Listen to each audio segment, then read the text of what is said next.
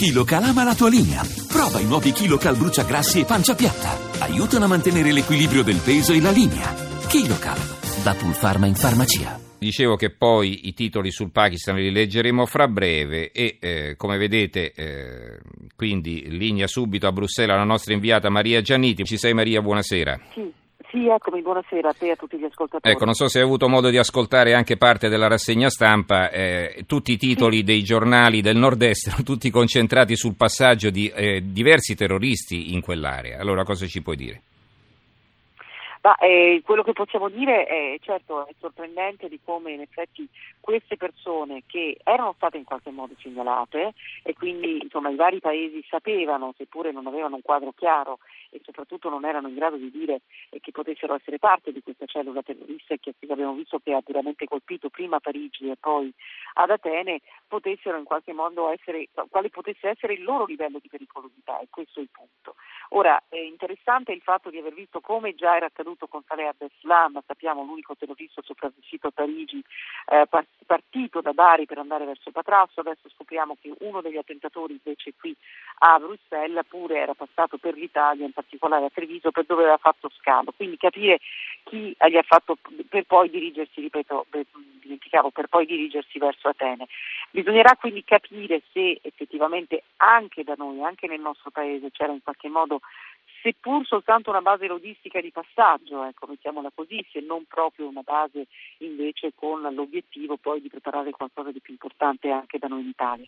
Quello che emerge ormai sempre più da giorni eh, che non era emerso invece all'indomani degli attacchi del, 16, del 13 novembre, come non era emerso assolutamente dopo gli attacchi di Charlie Hebdo, ricordiamo più di un anno fa, era il 7 gennaio del 2015, è eh, proprio la ramificazione di questa cellula terroristica che chiaramente aveva eh, delle basi ben chiare, ma oppure semplicemente dei contatti, e questo fa quello che ci fa pensare, almeno per quanto riguarda il nostro paese, un po' in tutta quanta Europa, soprattutto nel nord Europa, soprattutto nel nord Europa, però appunto adesso emerge anche questa presenza in, in Grecia. Eh, sicuramente quello che fa pensare è che siamo forse all'inizio eh, di un qualcosa ancora di più grande, perché non c'è giorno che non ci riservi un po' eh, qualche novità.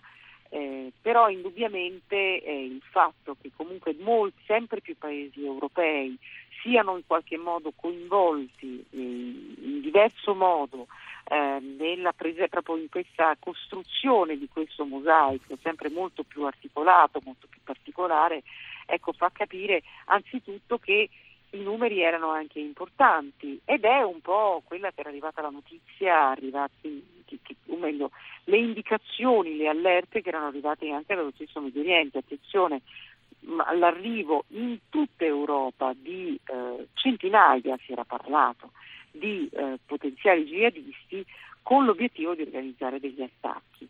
Eh, quindi quello che appunto la conclusione a cui possiamo arrivare, insomma, ormai a una settimana esatta, ricordiamo tra poche ore sarà una settimana dagli attentati di, qui a Bruxelles, è che eh, siamo semplicemente, forse siamo alla punta dell'iceberg, il rischio che si debba continuare ad andare a scavare e che domani, anche nei giorni successivi, continueremo a scoprire probabilmente altre basi, altri contatti eh, ci permetteranno appunto di continuare a a tracciare il disegno di questa cellula terroristica oggettivamente molto pericolosa. Senti, ma da quel che si è capito, no? perché adesso, ripeto, i giornali di domani, anzi di oggi, di martedì, riporteranno la notizia che eh, questi terroristi erano passati dall'Italia con dettagli e tutto, ma questi dettagli erano già stati forniti in precedenza alle autorità belghe, come è avvenuto per esempio con la Grecia che aveva avvisato di questo covo, oppure dal, all'italia non erano arrivate ancora, richieste in questo senso, per cui non, è una novità assoluta. Questo diciamo. ancora non si mm. sa, questo ancora mm. non si sa. Eh, quello che si sa eh, chiaro, almeno per quanto riguarda i nomi che ormai sappiamo già da alcuni giorni eh, dei partecipanti agli attacchi di Bruxelles, è che in qualche modo le autorità belghe conoscevano queste persone che però non erano riuscite, o forse lo avevano già fatto, ma questo non è dato a noi saperlo, eh, non erano riuscite a mettere un po' eh, in collegamento tutte quelle persone. Sai, la cosa che ha fatto più scandalo qui in Belgio, come sai, è il fatto che uno dei fratelli Bakraoui, eh, Khaled Bakraoui, che si è fatto esplodere in, uh, nella, nella, metropolitana qui a Malbec eh, fosse, fosse, stato già segnalato alle autorità belghe, o meglio all'ufficiale di collegamento a Istanbul che fa capo all'ambasciata, eh certo. perché questo che, che, che, non era stato fatto nulla.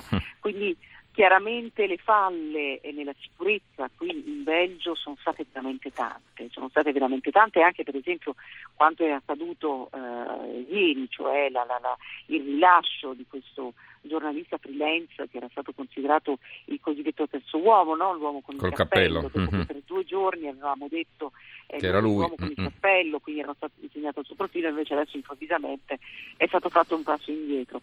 Quindi eh, sicuramente questo ci fa no, anche un, sono anche un po' goffi, insomma, no? perché se tu annunci una notizia di questo goffi, tipo devi esserne proprio sicuro che fai. Poi la, la smentisci due giorni dopo, veramente, vabbè. E questo è, ovviamente non solo è goffaggine, ma questo ci preoccupa molto perché ci può far pensare che questo Paese stia avendo veramente delle grandissime difficoltà nel gestire tutto questo. Ma l'altro elemento eh, che, che è ancora più preoccupante, quanto di tutte le informazioni che già si avevano quante di queste informazioni sono state veramente condivise.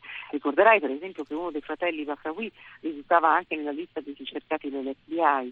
Allora con un John Kerry arrivato qui due giorni fa che ha detto diamo, siamo pronti a dare piena collaborazione. Certo, perché, non l'hai data prima? Eh. o mm. forse mm. questo nome era stato segnalato però era stato preso sotto gamba. Insomma veramente per eh, questo certo. dicevo probabilmente questa è soltanto la punta dell'iceberg e molte cose continueremo a scoprirle nei prossimi giorni, nei prossimi mesi. Grazie allora a Maria Gianniti, nostra inviata a Bruxelles. Grazie Maria e buon lavoro allora.